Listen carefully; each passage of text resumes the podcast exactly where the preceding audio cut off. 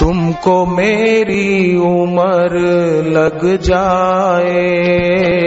तुमको मेरी उम्र लग जाए। तुम बता दो कोई ऐसा उपाय। तुम बता दो कोई ऐसा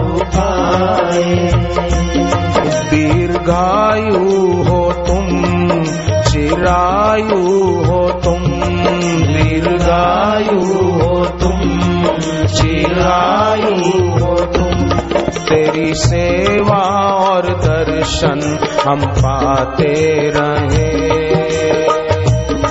हम पाते रहे। देवा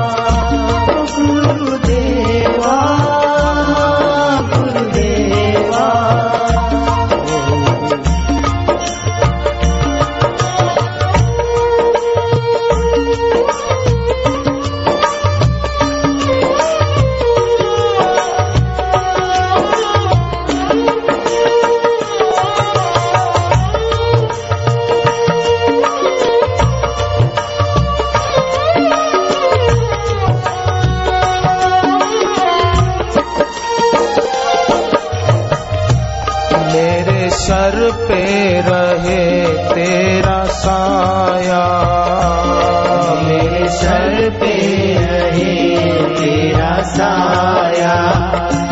मेरे सर पे रहे तेरा साया। मेरे सर पे रहे तेरा साया। मेरे संग ही चले तेरी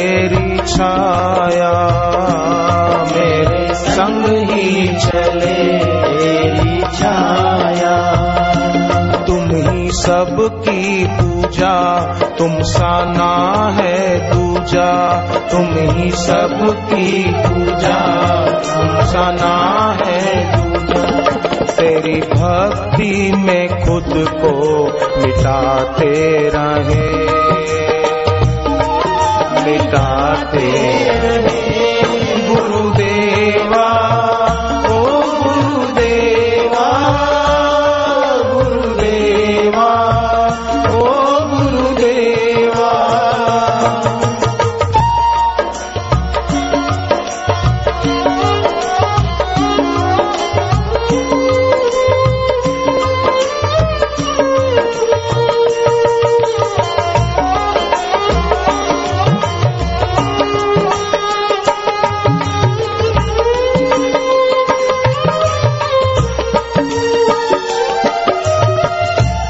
तेरा साथ कभी ना ये छूटे। साथ कभी ना ये छूटे। तुमसे बंधन कभी ना ये टूटे। बंधन कभी ना ये छूटे। मेरा जीवन हो तुम मेरी धड़कन हो तुम। मेरा जीवन हो तुम मेरी धड़कन हो तुम। मेरा जीवन हो तुम मेरी धड़कन हो तुम। मेरा जीवन हो तुम मेरी धड़कन हो तुम। अपनी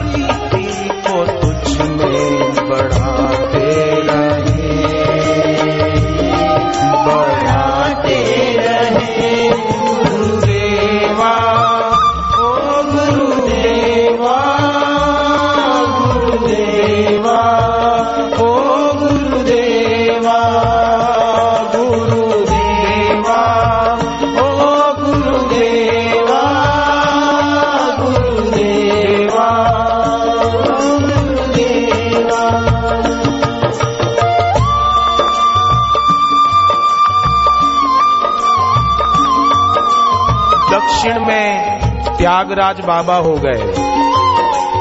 आज से सवा तीन सौ साल पहले की बनी घटना। संगीत के बड़े जानकार।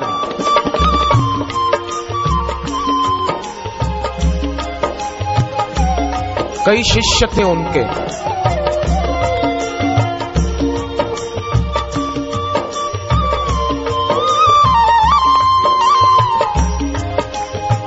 एक दिन उनके शिष्यों ने कहा, बाबा,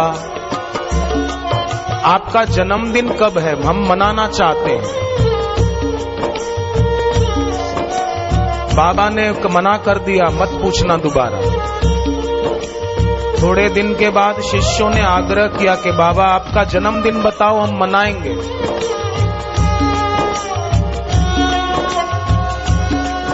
भक्तों का आग्रह देखकर बाबा ने बता दिया, त्यागराज बाबा दक्षिण भारत।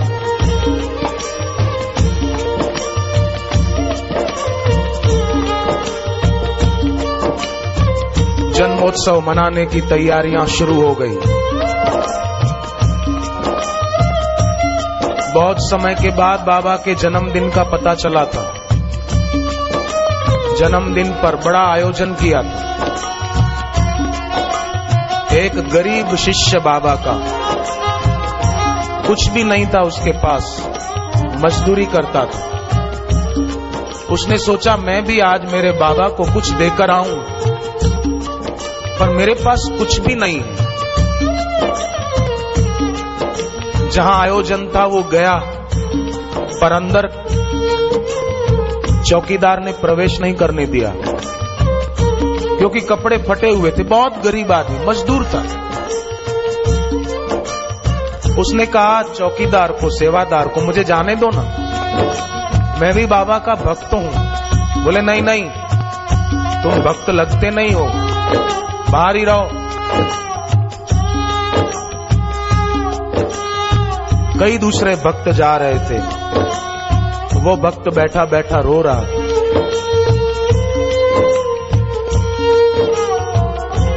अपने गुरुदेव के दर्शन को तरस रहा था।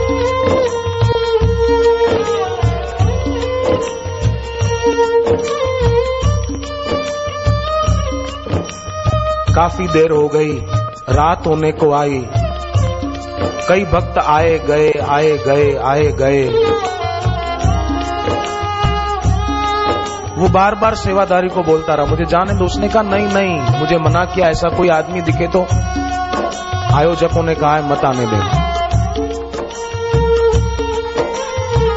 देर रात को जब आयोजन पूरा हो रहा था,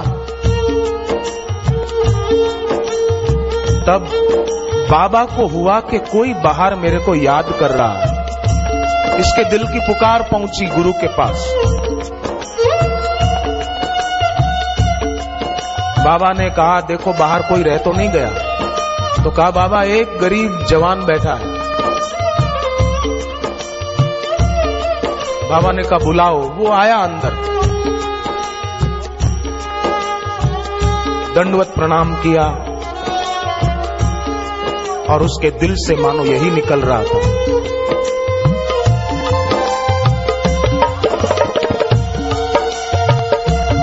अर्ज़ सुन लो गुरु जी हमारी। अर्ज़ सुन लो गुरु जी हमारी। हमको क्षण क्षण ज़रूरत तुम्हारी। हमको क्षण क्षण ज़रूरत तुम्हारी। हे गुरुदेव, हमको हर क्षण आपकी ज़रूरत है। बाबा त्यागराज ने कहा, बोल बेटे, क्या चाहते हो? बोले, मैं आपको कुछ देना चाहता हूँ। बाबा ने कहा, मुझे कुछ नहीं चाहिए बेटे, तेरा भला हो, बस बहुत है। बोले, नहीं गुरुजी, मैं आपको कुछ देना चाहता हूँ। आप हाँ कहो, मैं जो दूँगा आप स्वीकार करेंगे। बाबा ने देखा कि गरीब आदमी लग रहा है, कपड़े फटे पहने। ये क्या देगा मेरे को?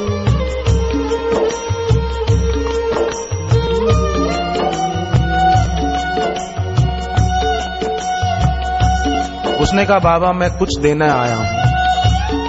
आप हाँ कह दो। सब लोग देख रहे थे? बाबा और भक्त का संवाद।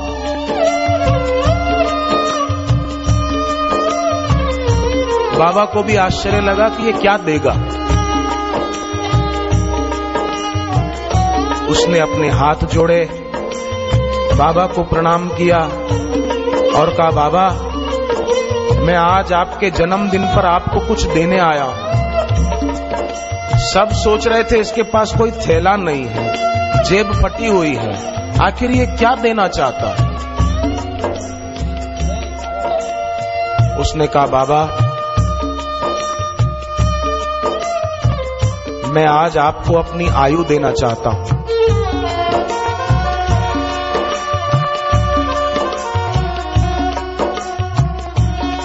तो लोगों ने सोचा कि ये तो कोई भी बोल देता है, मेरी आयु आपको लग जाए, मेरी उम्र आपको लग जाए, ये तो कोई भी बोल सकता है। कुछ लोगों ने तो टोक भी दिया कि ये तो कोई भी बोल दे कि मैं आपको अपनी उम्र देना चाहता हूँ। टोक दिया उसको। बाबा ने कहा, नहीं, किसी की भावनाओं को तोड़ो मत। बाबा ने कहा, नहीं बेटे, मेरी आयु मेरी जितनी है, मैं पूरी करके जाऊँगा दुनिया से। तेरा प्रारंभ तेरे पास। बोले, नहीं, गुरुजी, आपने हमको बहुत कुछ दिया है। मूढ़ लोग आपको नहीं जान पाते, पर मैं जानता हूँ मेरे गुरुजी कौन सब लोग तो राम जी को भी नहीं पहचान पाए थे, बाबा। सब लोग तो भगवान कृष्ण को भी नहीं पहचान पाए थे। शिशुपाल गालियाँ बोल रहा था। श्री कृष्ण के सामने। मेरी आयु आपको अर्पण, बाबा। स्वीकार करो, ऐसा करके उसने सबको हाथ जोड़े। जो उसको टोक रहे थे, उनसे भी माफ़ी मांगी। जो गेट पर सेवादार रोक रहा था, उससे भी माफ़ी मांगी और बाबा के चरणों में दंडवत प्रणाम करके बोला, बाबा, मेरी आयु आपको अर्पण। सदा के लिए सो गए। उसका शरीर छूट गया। ये बनी घटना दक्षिण भारत की। कैसे कैसे भक्त इस धरती पर हो गए? उनके जीवन में कैसी कैसी भावनाएँ थी? आप जरा सोचिए तो। और आजकल हर व्यक्ति केवल अपने बारे में ही सोचता रहता है। अपने स्वार्थ के लिए ही बस मेरा ये हो जाए, मेरा ये हो जाए, मेरा ये हो जाए। नहीं नहीं, जीवन भगवान के लिए भी उपयोगी सिद्ध हो जाए, ऐसा कुछ करना चाहिए। तो बोले, भगवान के लिए जीवन उपयोगी कैसे साबित होगा कि भगवान से भी कुछ न चाहे?